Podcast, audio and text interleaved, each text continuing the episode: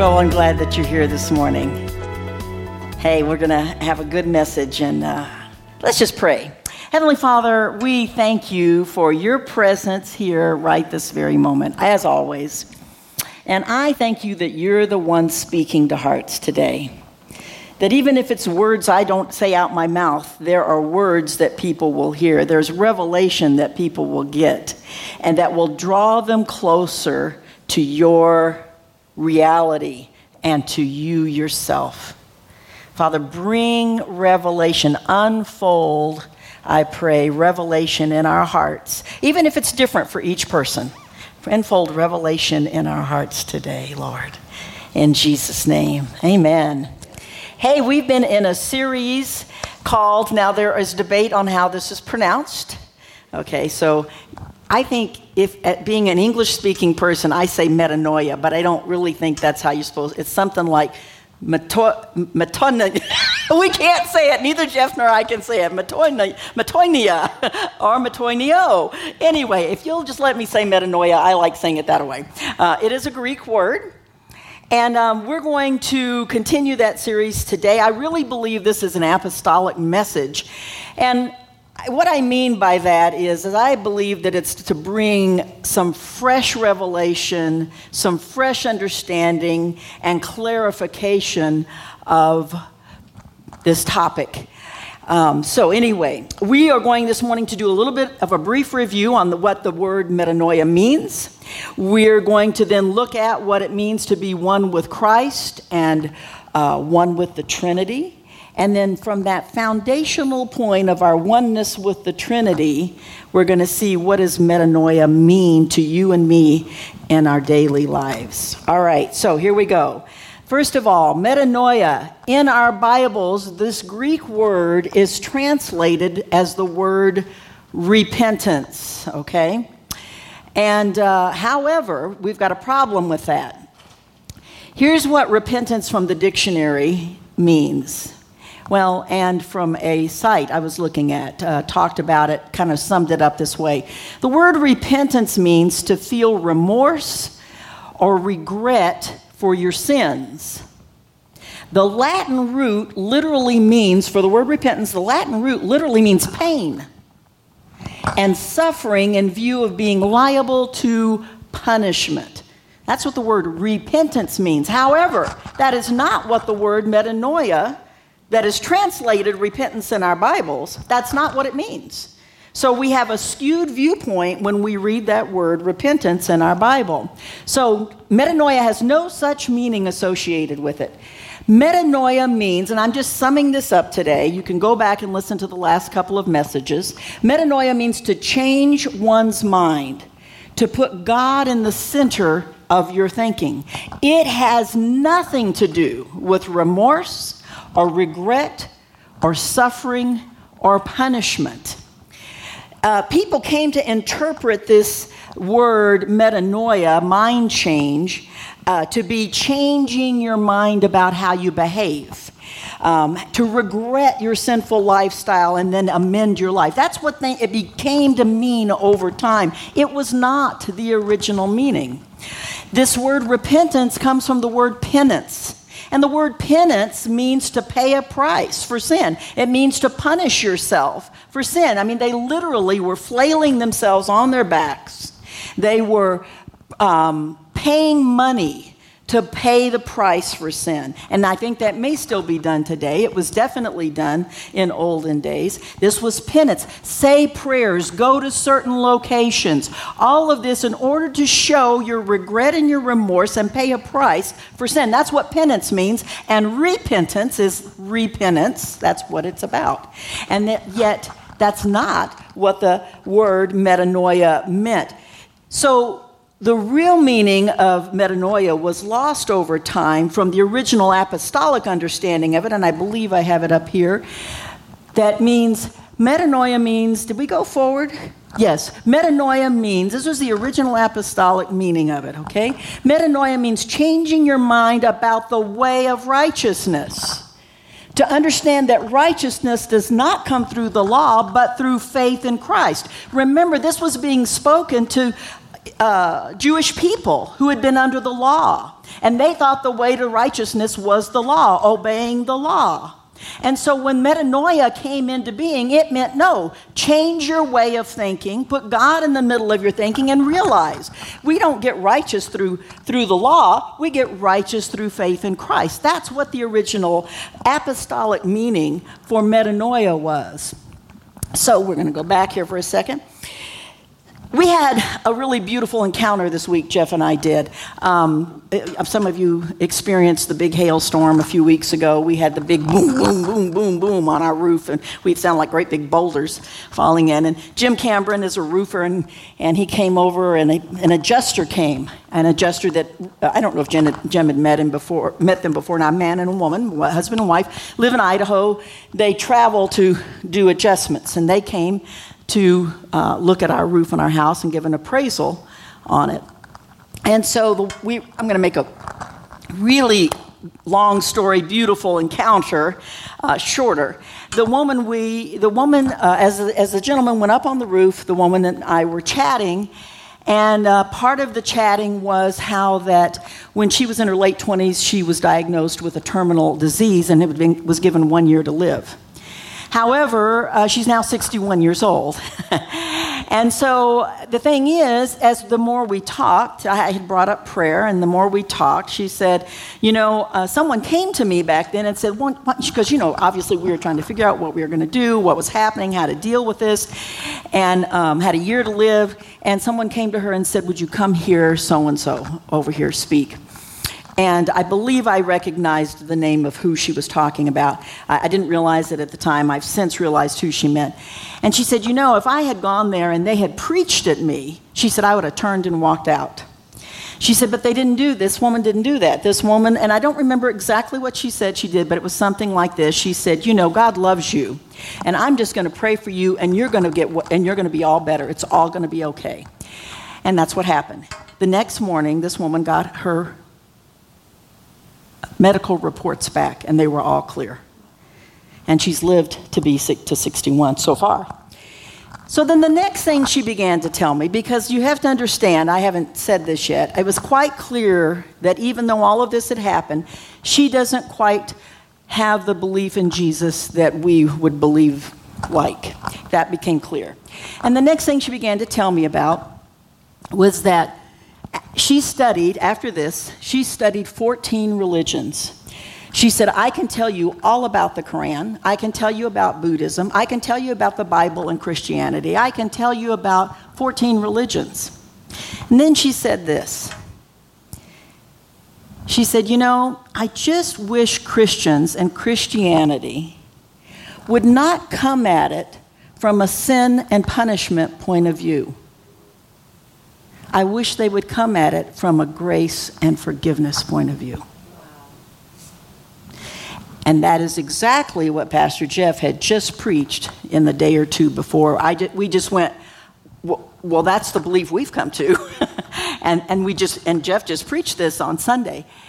But you know, here it was, a, it was a beautiful encounter and it was very eye opening that someone who is thinking things through and who was willing to study things out had come to this realization that our faith does not rest in the metanoia of repentance and punishment and behavior change.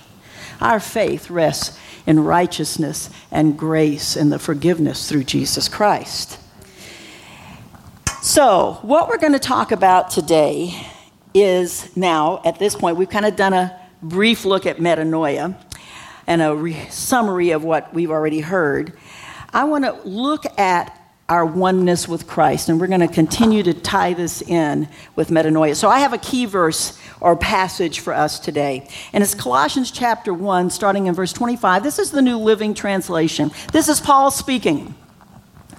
God has given me the responsibility of serving his church by proclaiming his entire message to you. This message was kept secret for centuries and generations past. Isn't that amazing that something could have been a secret and needed to be found out? That's still true today. But now it has been revealed to God's people, for God wanted them to know the riches and the glory of Christ, or for you Gentiles too. And this is the secret. Everybody say it. Let me, well, I'm sorry, what is the secret? Christ lives in you. And this gives you the assurance of sharing his glory. I want to be see if that's the end of this verse or not. Um, or if there's more. I don't want to turn ahead on the screen for you. And this is the secret that Christ in, lives in you. Everybody say, Christ lives in me. Lives in me. All right. For years, most of my Christian life, I've known the Lord since, eh, on a personal level since 1975, a very long time, longer than some of you have been alive. For years, I have heard about this truth Christ in you, the hope of glory. I've heard this truth that anything we can find about being in Christ is now who I am. Brother Kenneth Hagin, I mean, this is just one of many books and many authors, but he was a real father of this message. This little book, I still have a bunch of them on my shelf, and they're, very, they're quite old. And it's called In Him. And what it's about is it talks to you about that any scripture you can find that talks about in Him, being Jesus, with Him, by Him, all of those things are yours because you are in Christ. So anything that's by Him and with Him and in Him belong to you. If, if there's wisdom in Christ, it belongs to you. If there's righteousness in Christ, it belongs to you. Anything that's in Him.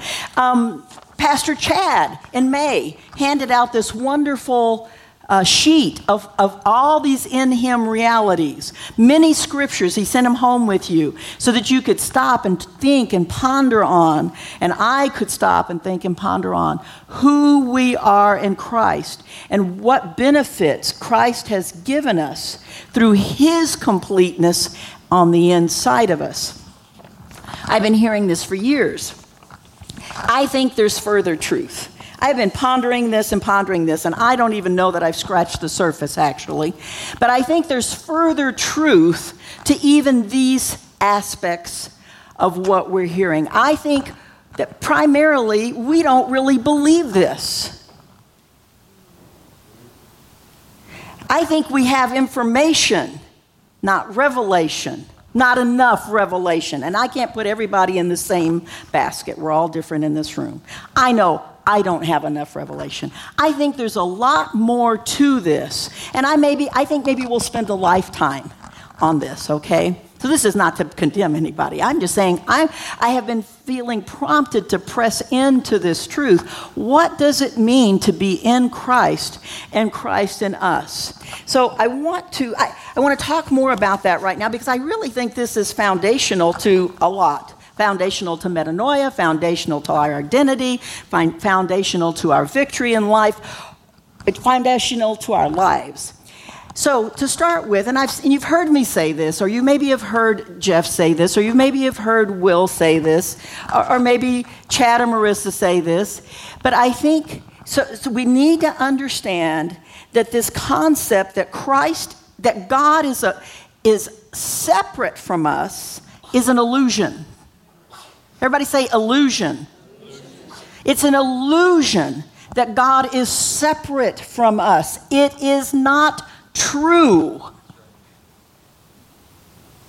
And somehow we've got to really grasp this.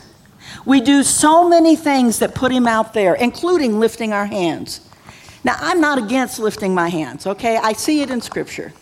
And do I believe God is out there? Yes, God's everywhere. God's throughout the entire universe. So, of course, He's in the heavens, plural. He's over in another building. He's in another country. He's in another state. Of course, God's out there. There's nothing, but, but, that's where I think we almost always put him, is out there. But he's, everybody do this. He's in here. What if when we worshiped, we went, Praise you, God? I worship you, Lord. You are my Father. You are my God. Wow, you're right here with me. Wow, that changes everything. It changes everything. It changes everything. That He's not out there for you, He's in, in you. He's in you. In Luke chapter 17, We'll read this. This is the Amplified. Jesus was asked by the Pharisees when the kingdom of God would come, and he replied, The kingdom of God is not coming with signs to be observed or with a visible display. Now, isn't that interesting? For everybody who's waiting for Jesus to come back on a white horse and have a visible display. Just an interesting thought. The kingdom of God is not coming with signs to be observed or with a visible display, nor will people say, Look, here it is, or there it is. For the kingdom of God is among you. I looked up that word, it means inside you. Everybody say, The kingdom of God is inside me. See, it's not in ages past, and it's not up in the heavens.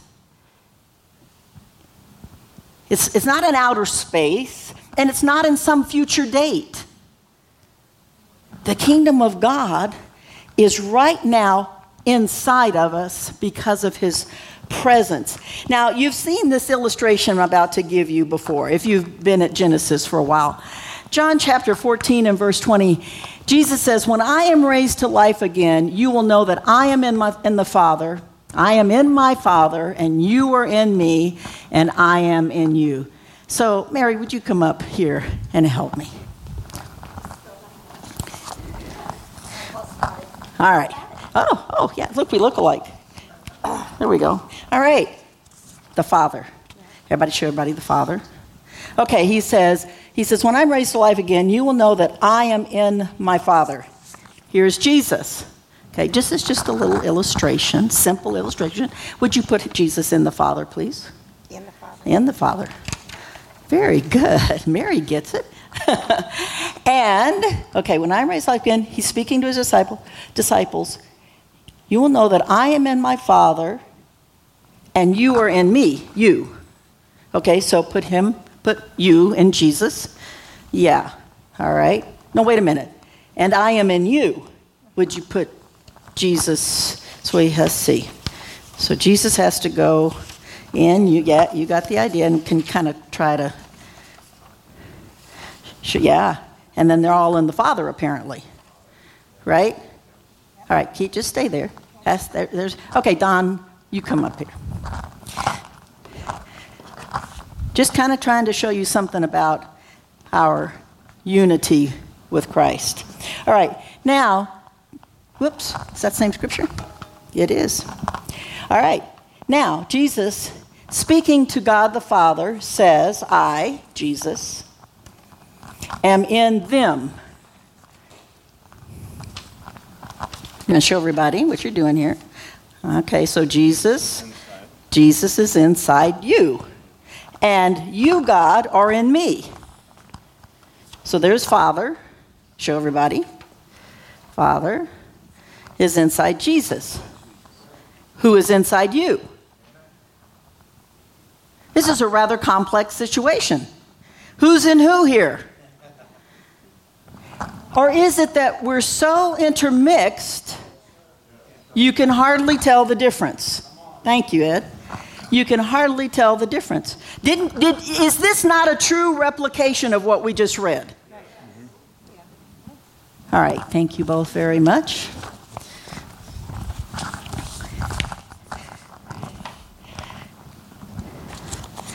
So let's talk about how this unity, this being in each other, relates to the Trinity for the moment. Because the Trinity, everybody understand what we believe the Trinity is one God, three manifestations.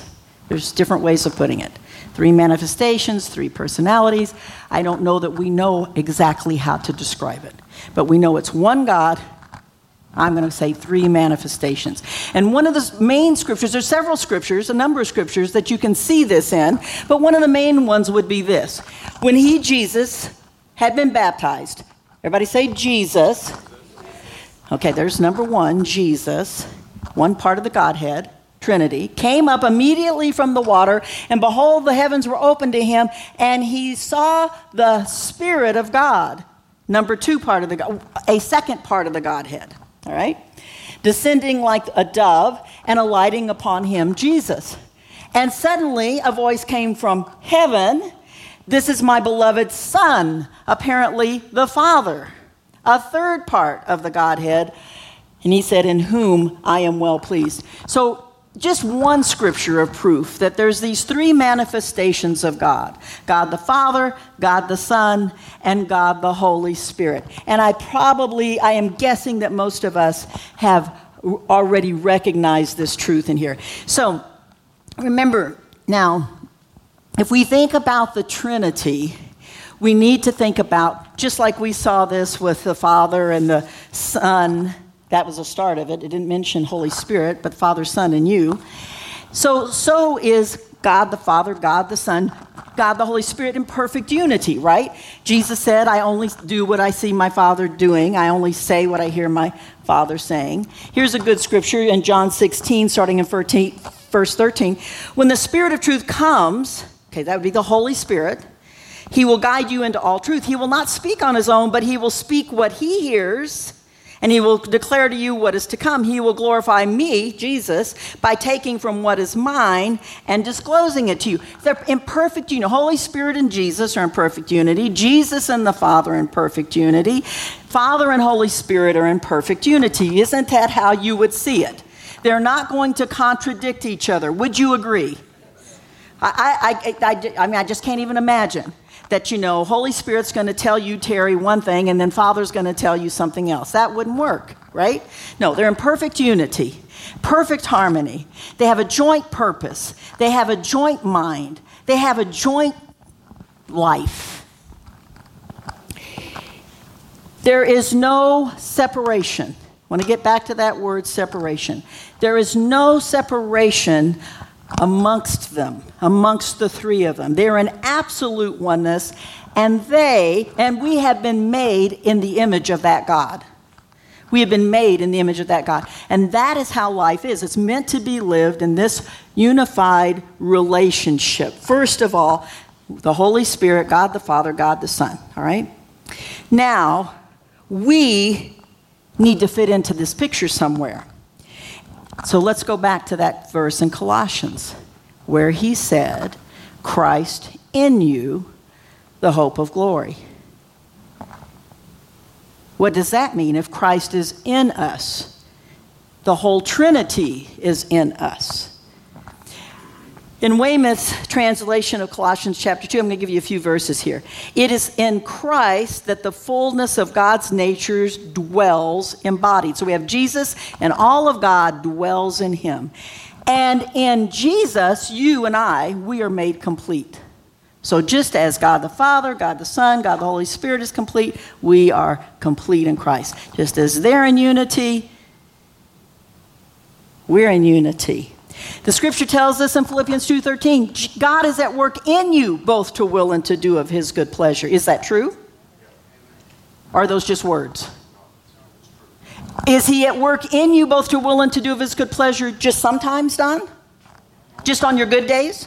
All the time. Oh, thank you, all the time. Galatians 2:20 says, "I have been crucified with Christ. Nevertheless I live, yet not I, but Christ who lives in me. And the life that I now live, I live by the faith of the Son of God who loved me and gave himself for me. Is that true? Have I been crucified with Christ? Is it Christ who lives in me and through me? Do I live by his faith? Do I live because of Christ? Yes, I do. Am I one with Christ? Yes, I am. What about Acts 17 28? Paul said, But I live and move and have my being in him. Is that true? Do you? Do you, Cynthia, live and move and have your being in Him? Or are those just words on a page? Do you believe it? Colossians 3, verse 3 For you died to this life, and your real life is hidden with Christ in God. Colossians 3 For you died, and your real life is hidden with Christ in God. We are one with the Father. I want to show you yet another illustration that this is my favorite one yet. All right. we have here HR. okay, so let's say, okay, we're talking about the Trinity first. Let's say we have God the Father. He's very royal, so we are going to have purple. All right, and we are going to put this purple God in here. All right, everybody see that? All right, good. And then we are going to have righteous Jesus. And we are putting him in here as an illustration, of course. He's not truly sand, I don't think. All right, everybody see that? God the Father, God the Son, our, our little illustration. Well, now we got the fire of the Holy Ghost, right? Orange? All right, got some fire, got fire, Holy Ghost. So then we have Holy Spirit.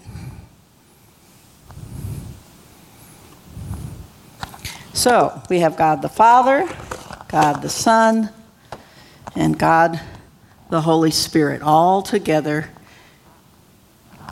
as one. But I think the kind of unity that we're talking about, and that they're so alike of one mind and one purpose, that it's something more like this.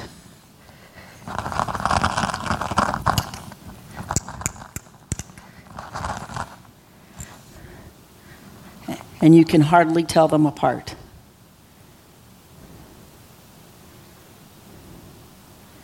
They're inextricably mixed together as one, with one purpose, one mind, one love, one desire. So you know where we go next, don't you? What about us? Because we are in there with them. We are in Christ. Brown man, made from the dust of the earth, right?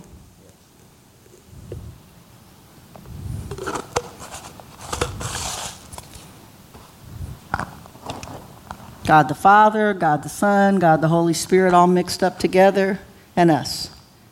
Do you think we're left out? That, this is, thank you. This is how most Christians, this is my point.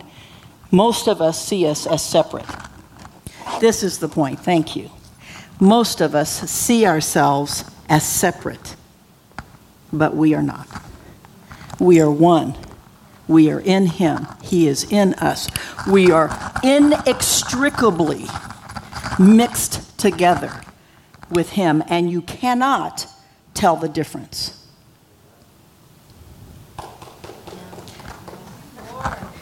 Now, ponder this for a few minutes. I, if you will take this illustration home with you, I've been pondering this, and it really has pretty big implications.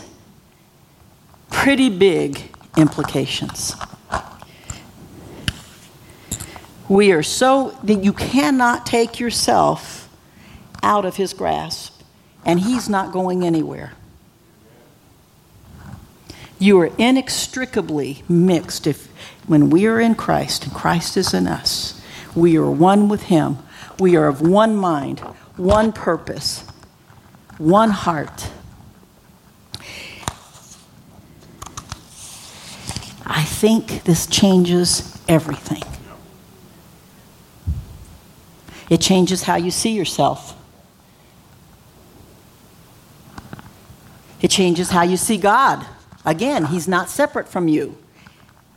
We're all intermixed. I cannot separate myself. He's not out there. It's, it changes how you see the power you carry. Because apparently, you look like God. What kind of power does He carry? It changes whether you can heal the sick, whether you can forgive sins.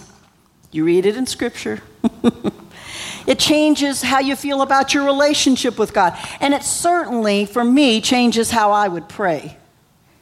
I am not going to be begging God for one thing.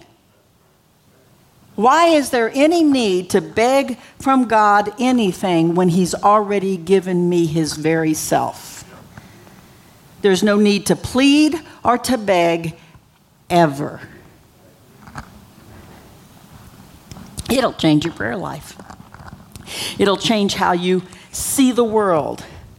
Instead of looking up to heaven, you're going to look and say, So, what you have to say about that, God? I kind of saw this.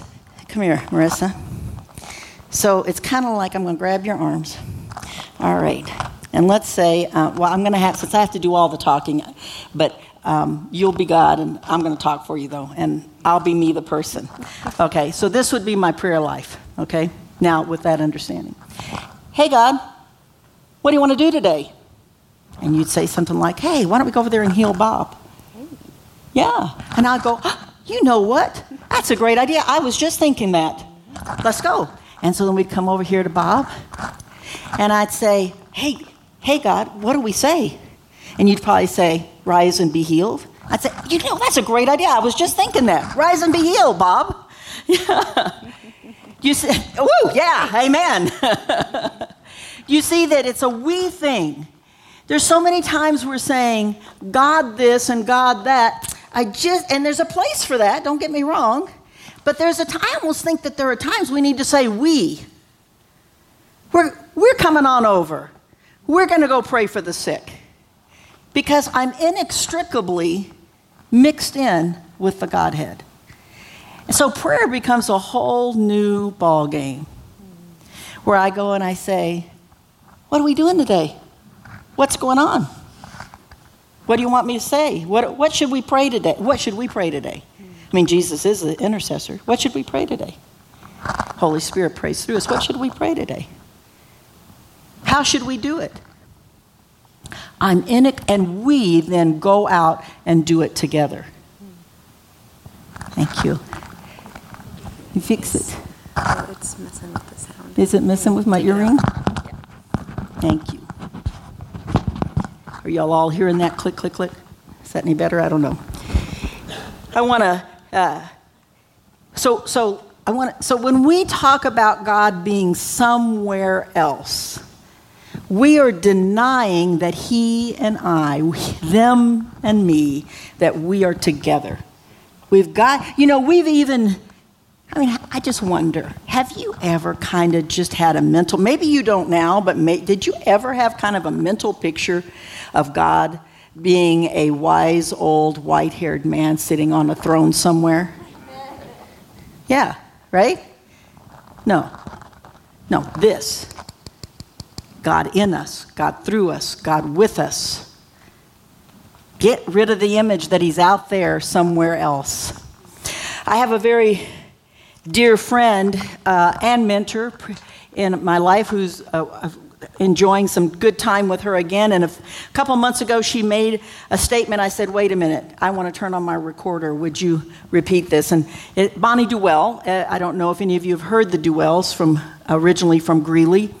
Um, and Bonnie said it this way Jesus loves to live his life on this earth through us through me, as me, who He made me to be.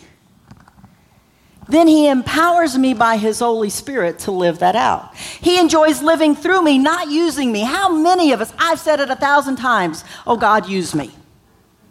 Oh, God used this person. No, God doesn't use people. We're not slaves, we're not marionettes, we're not puppets. He lives through us. It's a shift in the way we think about this. He lives through us, not using me because we're not slaves. He lives his life through me on this earth. So when I desire to go here or do this or that, I don't question it because that's Jesus living through me on this earth. Isn't that good?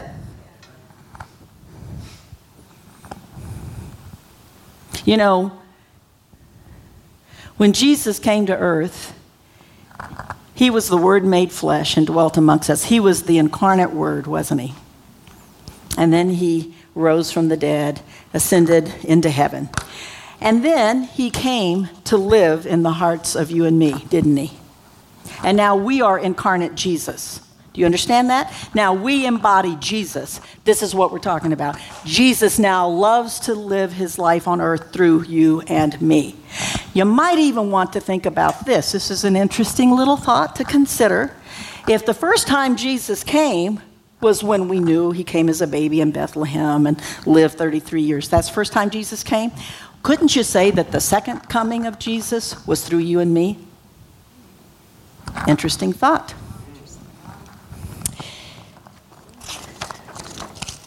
So we've took a little time here and we've had a brief review of the meaning of the word metanoia, right? Secondly, we've looked at, secondly, we have looked at what it means to be one with Christ and how the Trinity is one and that in his image we also are one. Now I want to take this foundational truth of oneness and I want to put, I want to apply metanoia uh, to this. And I need a little drink here. I think that one of the primary reasons, maybe not the only reason, that we struggle with this concept of being one with God is because we see ourselves doing things that aren't very godlike. And so when we see ourselves doing things that aren't godlike, then suddenly God must be there and we must be here. He's perfect, we're sinners. That's kind of Maybe those aren't the words you think, but somehow it brings a separation when we don't do things that are very godlike. And let's face it, every one of us do things, even though we've known the Lord for a long time, we all do things that aren't very godlike. And I think that that's what becomes confusing to us in this story of, in this reality, it's not a story, in this reality of oneness. So I have yet one more illustration. so, here we have, thanks to Jeff cutting them out for us, we have a woman. This is mankind, okay, but we had to have a, have a woman and a man because, of course, I believe in gender equality. All right. and so here we have mankind, all right? We're made out of the dust of the earth, so we are brown. And Our spirit, which by the way has no gender, I noticed I made it no gender. That's no gender. If you can't tell, it has no gender. It's neither male nor female. Do you realize that the real you is neither male nor female? Neither Jew nor Greek, bond or slave, black or white, brown, orange. None of those things. The real you is spirit and lives on the inside of you and we cannot see that part. Oh, wait, I did for, we do have to do something though. We have to, this is supposed to be the real you with the sand speckles. you intermixed with God. Okay, this is, this is the real you. That's the real you. And it's that real you that has the oneness with God the Father, God the Son, and God the Holy Spirit. It's the real you that lives in that perfection. It's the real you that lives in that clarity, that oneness of purpose. All right? This person was born in, this, this brown person was born into a fallen world, was born into a world whose entire system is built on the tree of the knowledge of good and evil. We were never meant, ever meant to live by the tree of the knowledge of good and evil. And yet you and I face the tree of the knowledge of good and evil day in and day out, as do everyone around us, our parents, our children. And so we're constantly struggling with those realities. There's something else to be said about this person. Um, John Mastrogiovanni, and I, if you want to get the teaching on it, you're going to have to go listen to his Genesis Factor teaching, which is about to come out on DVD. And uh, it was from when he taught here a couple of years ago. It's taken him quite a while to edit those many, many hours, but he told me the other day on the phone it's about to come out. He was going to send us a copy. But anyway, he explains that we, and I am not going to begin to tell you what he says. I'm just going to give you the bottom line. If you want to know more, you got to go listen. He explains that when we were created, first of all, that God was had the pleasure to give. He is the one who is a giver.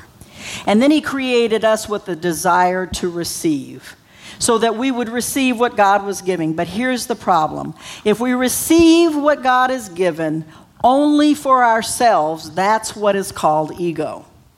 What we are meant to do is to be like God and receive and then give back out, as opposed to receiving for ourselves. So, this brown man really is the ego we struggle with. It's the ego that says, I'm receiving only for myself. It's this brown man that is the one we're having the trouble with and the confusion about.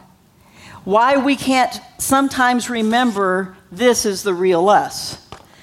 Because this guy has this desire to receive for itself. So, what are we going to do to change that? Well, the bottom line is metanoia.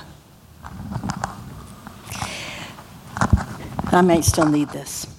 I want to be sure I read what I have you here. I believe this is up on our screen. The real you, and remember, this is the real you. This is the you that's going into eternity. This is the real you. It's already in eternity, really, in the Spirit. There is no time or space in the Spirit, all right? The real you has all of God that there is. You don't need to beg, plead, or ask for more of God. What we do need is an ongoing conversation with Him who is in us, and by the way, that's called prayer, to better understand who we already are and better understand who He is in us. This ongoing conversation with Him in us is one way of producing metanoia. We put Him in the center of our thinking. And it's by that that we are transformed. And it's not, when we're transformed, you have to understand something. It's not that we're getting more of God, we're getting less of ourselves. Because this, we think this is who we really are, but this is who we really are. We don't need any more of God. We've got all the God we need. We need less of this. So when we put God into the center of our thinking, this part goes away more and more. Now, this is a lifetime expedition, a lifetime journey. This isn't like, oh, let me go apply this tomorrow, and all of a sudden, the only thing I'm ever going to see is this. No, this is a lifetime experience of metanoia, of putting God, the real you, the real God, in the center of your thinking so that this becomes less and this becomes more. But it's it's a shift in thinking, though, to think you need more of God. You don't need, am I making sense? You don't need more of God. You've got all the God you need. You need more revelation of who you already are. And the way you get more revelation of who you already are is not by focusing on this person, but by focusing on this person. And then this person, you, as this says, and uh, John and Karen, Mastrogiovanni, I first introduced us to this thought. We begin to unbecome what we are not. This is, and we become more of this. We, unbe, we already are this. It's so hard to get this right. We, we don't see it. You can't see it as clearly. You can't see this piece of you as clearly as you can see this piece. We're so used to relating to this person, not this person.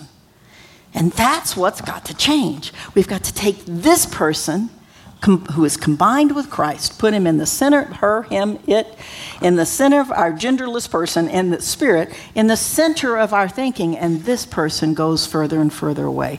You can do it one. I mean, how many of you have experienced revelation? Where you just go, yeah, I've heard something. I know that's right. Yeah? Yeah, and it's forever changed you. In that area, this is now in the center of your thinking instead of this. That's the way it works. And the way you get there is by having these times of conversation, ongoing conversation, prayer with God. That's what transforms us. Let me, let me say it one more time.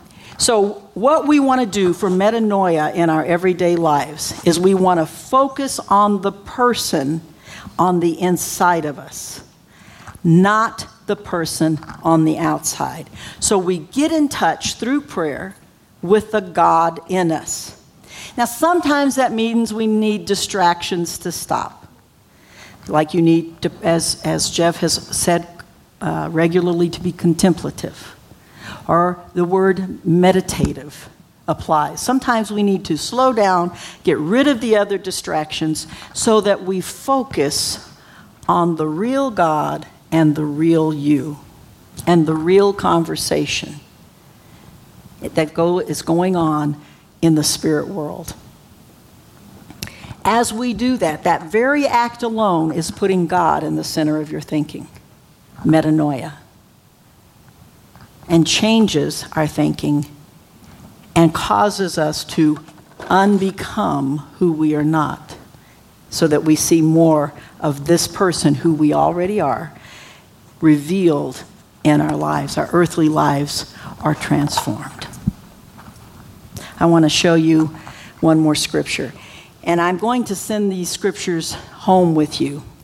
If there's two things you would take from this week's message. They are this it's this picture here. If you could meditate on what it's like to be so inextricably mixed in with the Trinity and think about what does that really mean to you? You are inextricably mixed with the God of the universe, creator God, all present, all knowing God, all wise God, all wonderful God, all love you are inextricably mixed and cannot be unmixed. If you would take this picture with you this week, and secondly, if you would take these scriptures and uh, go ahead and hand them out, would you, ushers?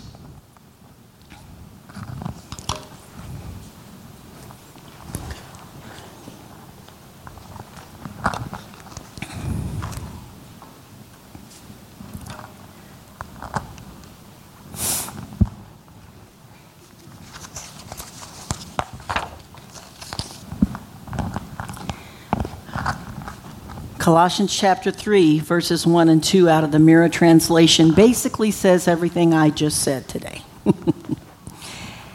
See yourselves as co raised with Christ. Now ponder. Everybody say ponder. That's that conversation with God.